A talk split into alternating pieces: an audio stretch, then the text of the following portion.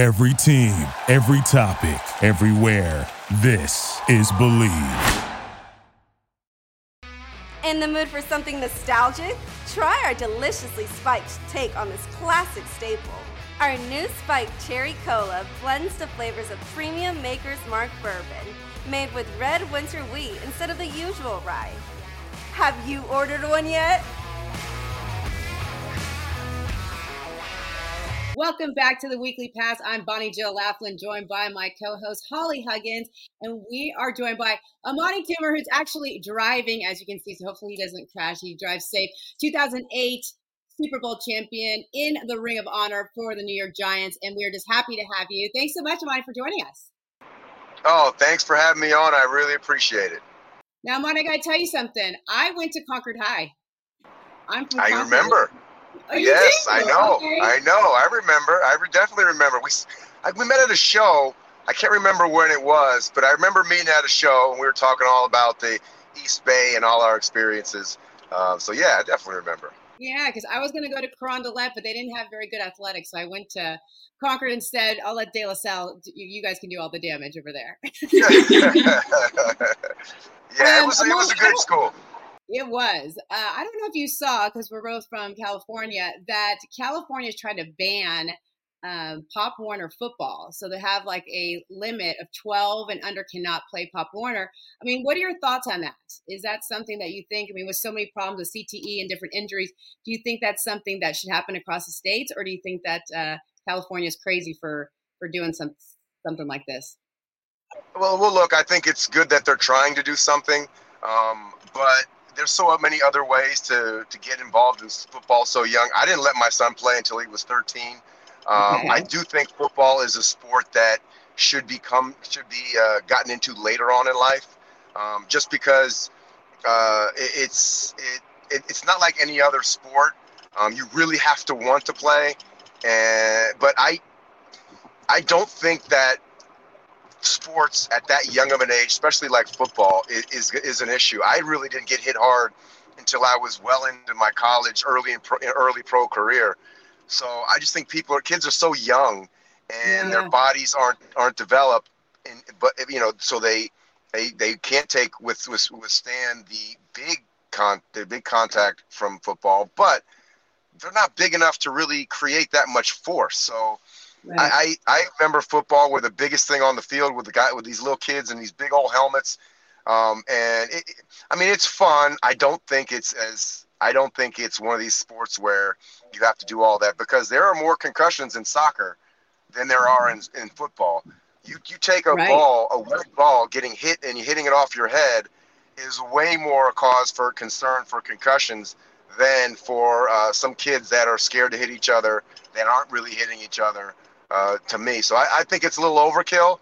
I think it's a little caught up in the moment. Football's been around for a long period of time, and I don't think it's safer now than it's ever been and it's ever going to be. I remember back in my day when they said, oh, man, I just said one of my dad lines. Oh, man, back in my day. Dang it, sorry. Sorry for that. But you know, when you had a concussion, they said, oh, you just got your bell rung. And they had smelling salts on the sideline to wake you up and get your butt back in the game. Those days are over. Those days are over. Football's never going to be like that again. And I think you're going to see a dramatic reduction in concussions, not because the sport's any safer, but we know, and we can't unlearn what we know about head trauma. And that's that. So I feel like that's going to be, I think you're going to start to see that in the near future.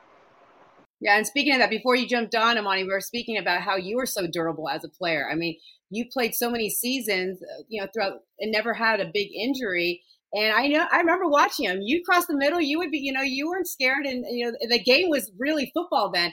What do you think that was? I mean, do you think you did something different in regards to keeping up your body, or do you think it's genetics, or how do you think you were so lucky?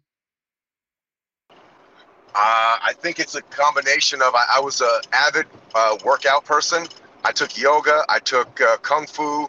I would do stretching. I would take care of myself. Every time I broke a sweat on a football field, I'd jump in the cold tub for 20 minutes. When I first got in the league, I looked to the guys that played for a long time, and I mimicked everything they did. And most of those guys, what they did more than anybody, more than other players, is they got in the cold tub, got their massages. You know, they weren't like, if they were hurt, they, you know, there's a lot of people are scared to be hurt. But I realized early that if you're playing injured, you're putting bad tape on film. If you put bad tape on film, there's no audio to, you know, to explain away. Oh, my ankle was hurt. That's why I couldn't catch that pass. So that's why I wasn't running as fast. And that's one of those things that I wish more people would understand is if you're not putting your best self out there, it's just as detrimental as not being out there at all. And so I just really took pride in being in really top shape, and I took pride in not being it, not you know, and not playing when I was hurt. Right. So before Bonnie, this is Holly. So I'm a licensed board certified athletic trainer, and I do not practice anymore. And I don't practice anymore for a couple of reasons, but one of it being the concussion situation and everything is so different now from what it was, you know, back in, 15, 20 years ago when I was running up and down the sidelines chasing after injured athletes. The responsibility, the liability, and things like that are all completely different. And I do remember having smelling salts on the sidelines for injured players. So you called that one right, you know? Yeah, I mean, and you're right. Athletic trainers, you know, they can only do so much for an injury, but the athlete has to do their part and their half and take care of their body on their own, you know, and then the athletic trainers can take care of them after that. But, you know, going back to Bonnie Jill's question, she was like, so is this genetic or, you know, is this you too? But it has to be some genetics too, because when I'm doing my research on you, I mean, your dad was there at Ohio State, you know, I mean, he didn't get there without, you know, and so, I mean, I have a feeling that some of it came from that too. But on that note, I have to be nosy and get in your personal life for a minute. When you found out that, you know, you were going to play at Michigan and knowing that your dad was at Ohio State, was it like, or was it, okay, we're Big Ten. It's okay. It's okay. I mean, how was that? It had nothing to do with Michigan. It had nothing to do with Ohio State.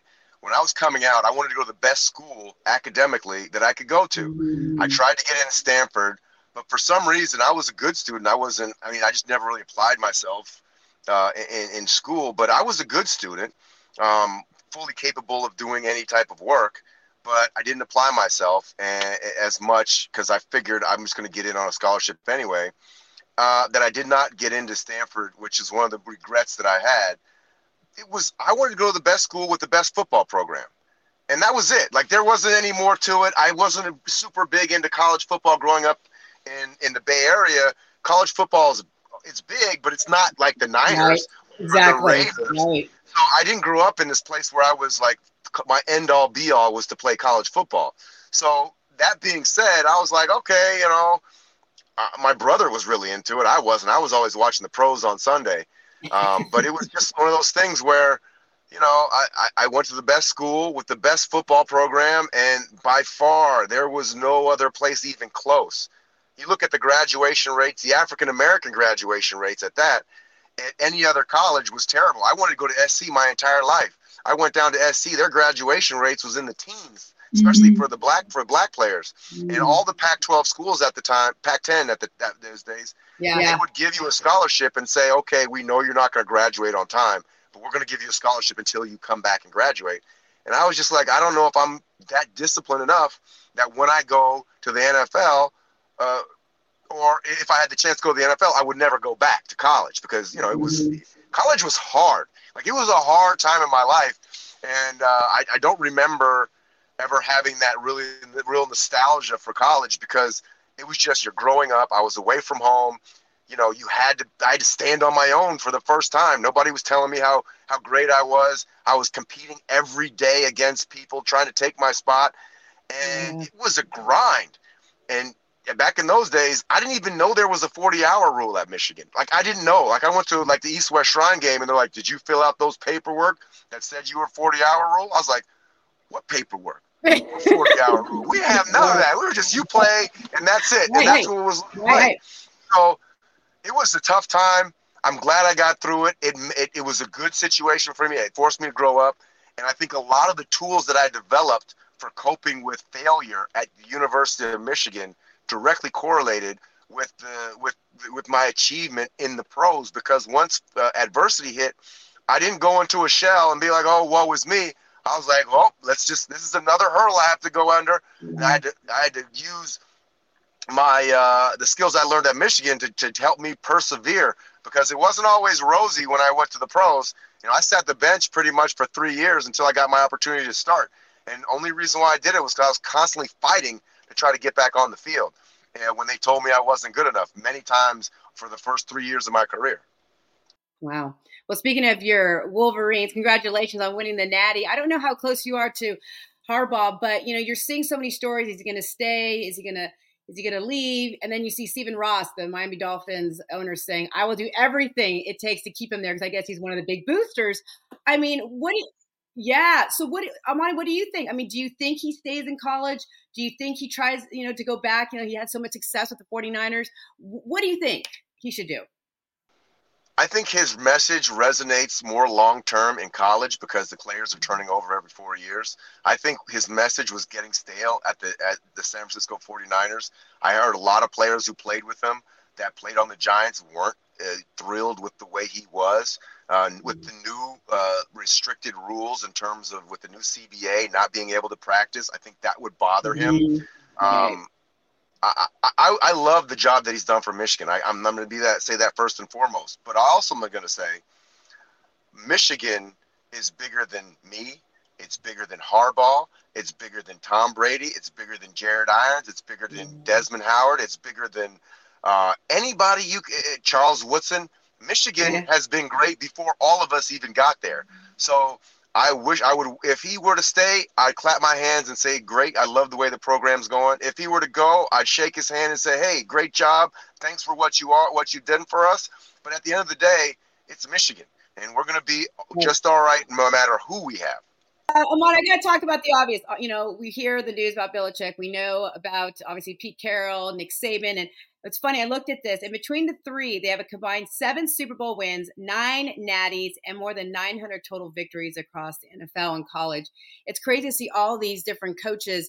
I want to start with Nick Saban, so I want to talk about college. Now, he's talked a lot about the portal and how that he is not happy with the transfer portal, the NIL. Do you really think that is why he decided to retire, or do you think there's something more that we don't know? I think his style is he wears on players and wears on them enough for them to get agitated enough to play for him. He doesn't like the fact that players are coming in with – that's why wasn't successful in the pros. You can't talk down to players anymore because they have options. And that's an entirely different coaching style that he's going to have to adopt if he were going to stay in the league. And I thought he was compromising his belief in how things were supposed to be run, so much so that he was like, look, I tried my best to adapt, but it's hard to teach old dogs new tricks. And I feel like that's kind of why he's bowing out. Respectably, and I respect everything he's done. I've talked to players who played for him, both at LSU, Michigan State, and in Alabama. He is not the friendliest guy. He's prickly with the media. He's prickly with his players. Yeah. And if you're a young player now and you're coming in with NIL options all over the country, not just at Alabama, why would you go and play for Alabama when you can play for a coach that's going to allow you to be yourself, have some extra freedoms, and you're not going to be dog cussed? The landscape is switching to where some of these domineering coaches just aren't going to be as effective because players don't need these universities like they did in the past. Yeah. I'll tee it up to you, Holly, because I know you have some thoughts on this. Yeah. Well, first of all, I'm shocked with all the, I call it silly season, with everybody moving around right now. And then every time we wake up, the next morning, there's another head NFL coach that's gone. Now, I want to go back real quick to talk about Harbaugh. If he did leave Michigan, where do you think he would end up? I mean, I'm thinking, we're looking at probably 3. I would say Chargers for sure. Chargers, yeah.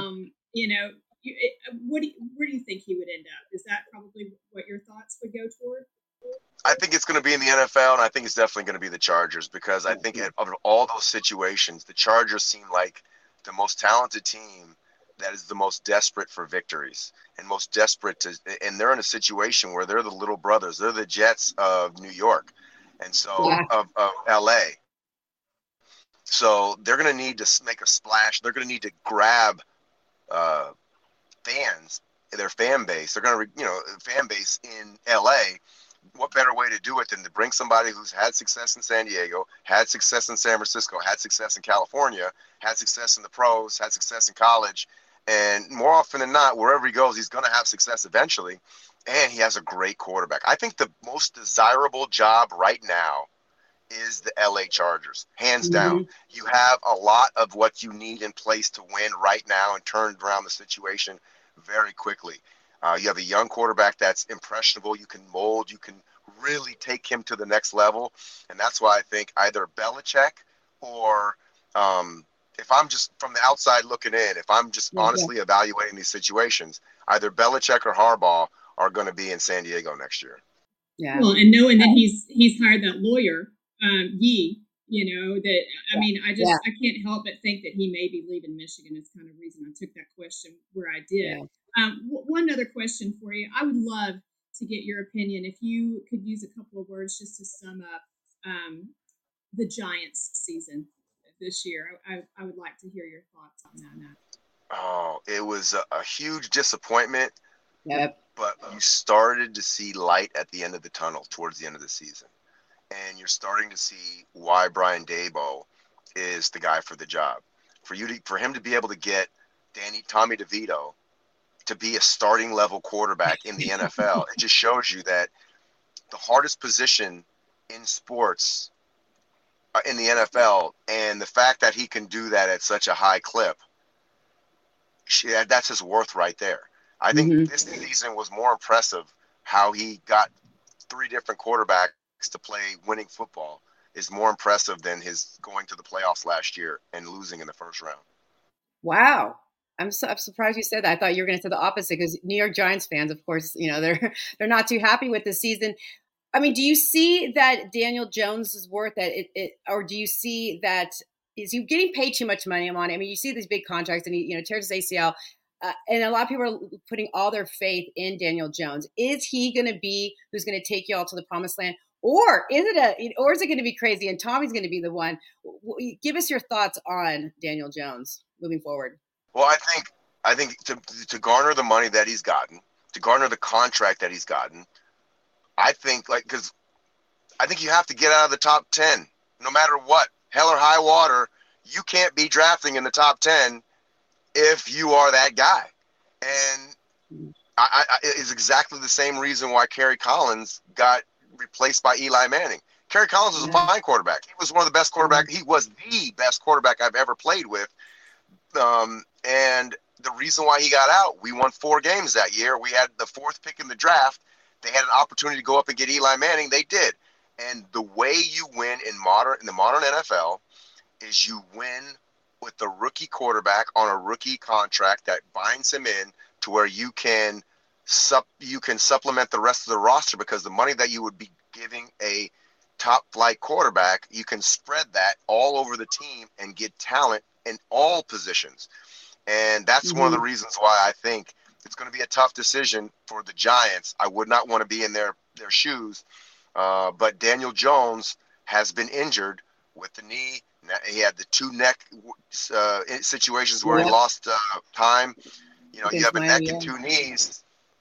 I mean, look, I love Daniel Jones. So don't get it wrong. Don't get it twisted. I'm just talking about the business of the NFL. And the business of the NFL dictates – take away the name off the back of the jersey, take away everything. You're giving me a couple data points and plug in my computer. It's time to move on. Yeah. You're talking to 2 Dallas Cowboy cheerleaders, former Dallas Cowboy cheerleaders, Amani. So sorry, NFC East. We had to talk about it. We're not Giants fans, but we knew that you are, so we had to talk a little bit about it. Okay. All right. That's fine. Everybody makes mistakes. Now, y'all don't even have cheerleaders. You guys don't have cheerleaders, so yeah, I know. But you could be a cheerleader fan. I am a cheerleader fan. I remember the Dallas Cowboy cheerleaders were phenomenal. The San Diego cheerleaders were phenomenal. The Raiderettes. Yeah. I used to enjoy the games, you know, the little breaks, and you go and look at the cheerleaders. And I would respect all the effort that they put forth. Oh, and the Eagles had cheerleaders. Oh, man, we're playing, and we'd be tired, and we'd look over in the fourth quarter, and you guys are still doing your routines. I was like, man, these girls, man, my hat off to them, man. They are putting – oh, now you go ahead and did it. Oh, no. Yes. And Amani, and you know what? Guess how much we're getting paid? We're getting paid $15 a game, so you got to give it to us. So it's all about heart for us. You're 100% correct. 100% correct. So that's why I take my hat off to you guys. You're doing it for the love. At least there's some people on the field doing it for love. The rest of them are doing it for the cashish. Yeah, exactly. Last one for you, Bonnie, because I know you got to get going. But, okay, this Pat McAfee, Aaron Rodgers thing, I just got to get, because you've been a player. You're also media, NBC. So do you think that, and you can say as much as you want, but Pat McAfee, you know, is friends with Aaron Rodgers. They build this relationship through golf. He brings them on. We know that Aaron doesn't go on a lot of shows. All of a sudden now, today, Pat McAfee says, I'm so glad that Aaron's not on our show anymore. Kind of feels a little bit like the ESPN, kind of like, you know, tugged him a little bit, like you got to be careful about who you're having on. I mean, as a player, a former player, and now media, I mean, do you think that Pat McAfee was wrong to have him on, or do you think that he should have his buddies back, you know, throughout, or does he listen to his executives because he's getting paid so much money? I mean, there's so many ways to go with this, but I want to get your opinion because you are, you know, media and a former player. Well, I think once you step in the media field, you can't just rest on the fact that you're Aaron Rodgers. You're going to be judged for what you say, not what you've done on the field. And what he said is it's pretty ridiculous, some of the things that he's saying. Whether because you can't just get on TV and be a bro. You got to get on TV and be, and be able to withstand what you can dish out. I think Aaron Rodgers gets on TV and just thinks he can just say whatever he wants because he's Aaron Rodgers. Yeah. Nobody. Most of the people that are watching you on TV either don't understand football, don't know how good you are, and really don't care. Now they're looking at what you are as what they see, and it's not that impressive. Saying some of the things about the vaccines and all this stuff, he's not a doctor. You know what I mean? Like if he was a doctor and had real, you know, because you watch Joe Rogan and you done some research on Google down your own or on YouTube or whatever, down your own rabbit hole, telling the stories that you want to hear, and all of a sudden you're smarter than everybody? You're not. I mean, it's hard for a person who's so great at one thing to just be lumped in with everybody else. But that's what it is when you step off of the field and try to get into the world of the media. You're just what you say, and the ideas have to stand on their own. If your ideas can't stand on your own, nobody cares that you can throw, you know, the ball as far as you won so many Super Bowls and Pro Bowls and MVPs. Nobody cares. And when you say ridiculous stuff, I mean, it's just ridiculous. Right. And it's crazy because go on, Monty. No, I was going to say what Pat McAfee should have said is, hey, look, man, I understand you're going to be edgy, you're going to be all this, but there are some guardrails that we have to have. It's the communication is what always breaks down. You can't just be Aaron Rodgers because, you know, some people like you, some people hate you, but you don't, and that's not a problem. But when nobody wants to hear you anymore, that's a problem. If I saw Aaron Rodgers on TV, I'd turn it off because I think he's a moron. That's just the way I think. And he could think he's the smartest person in the world, and I respect him on the field, but as a person and his ideas, they just don't hold water. Yeah. And you made a great point. It almost is like he's talking to his bro, having a beer, not realizing also that Amani, he said multiple times he would like to have a career in media after. I don't know if he even gets that chance now because of the stuff he has said. And we know how he holds grudges against Cal. You know, he holds grudges against the 49ers for not drafting him and drafting Alex Smith. He's going to hold a grudge against Pat McAfee. And again, I respect what he's done on the field, but as a person and someone who's interviewed him before, he's not a very nice person, you know? So it's crazy for you to say this as well. Yeah, he's not a nice person. He's not a person that thinks that he needs to abide by any type of decorum that most people do. And he might be on Breitbart or something like that. Maybe that would be a great place for him. There's probably a media thing for him. It's just not in mainstream. Just go to Breitbart or whatever other one that you will far right wing you know, get into media that don't like what he's saying. Yeah, right. Well, I'm glad we got to talk to you, Monty. I know you probably looks like you're parked now talking to us. So we so appreciate you. You always have such great insight. I love that you don't have a filter and you say what you mean, and we love that. So thank you so much, and we look forward to speaking to you. What? I said, call Aaron Rodgers down. No, we don't want to hear what he has to say. No, I'm not. Again, I've never been a fan of him. Again, on the field, of course, he can. He's swing such an area guy too. Yeah, and I've interviewed him many times, Monty. And the minute he knew that I was covering the Niners at the time, he all of a sudden we went into it. Oh, you an Alex Smith fan? Like on air, and I'm like, what? Like, what are we? Why are you still bashing the 49ers for not? You had success at Green Bay. It worked out great for you. Why do you care that the Niners didn't pick you? You know, and the way like he's intros, he won't say Cal, Berkeley, right? He has to say Butte College. You know, he just holds a lot of grudges. He's a bitter man. Yes, he's bitter. He's very bitter. So, yeah. It's, it's really sad when when somebody has all the success that he's had and he's bitter. That's just that's not a success for a happy. That's not a recipe for a happy life. No, it's not. No, exactly. So, Amani, we appreciate you. We hope to see you soon. I don't know if you'll be at Super Bowl. We'll be there, but thank you so much. Thank you. All right, thanks, Amani. Much respect. Hey, fantasy fans! Check out our newest bomb, made with White Claw and Svedka Cherry Limeade Vodka. We serve it ice cold, alongside a can of White Claw Black Cherry Hard Seltzer. We call it the Cherry Limeade Bomb. Let's go! Without the ones like you, who work tirelessly to keep things running, everything would suddenly stop. Hospitals, factories, schools, and power plants, they all depend on you. No matter the weather, emergency, or time of day, you're the ones who get it done. At Grainger, we're here for you with professional-grade industrial supplies. Count on real-time product availability and fast delivery. Call, click Grainger.com, or just stop by. Grainger, for the ones who get it done.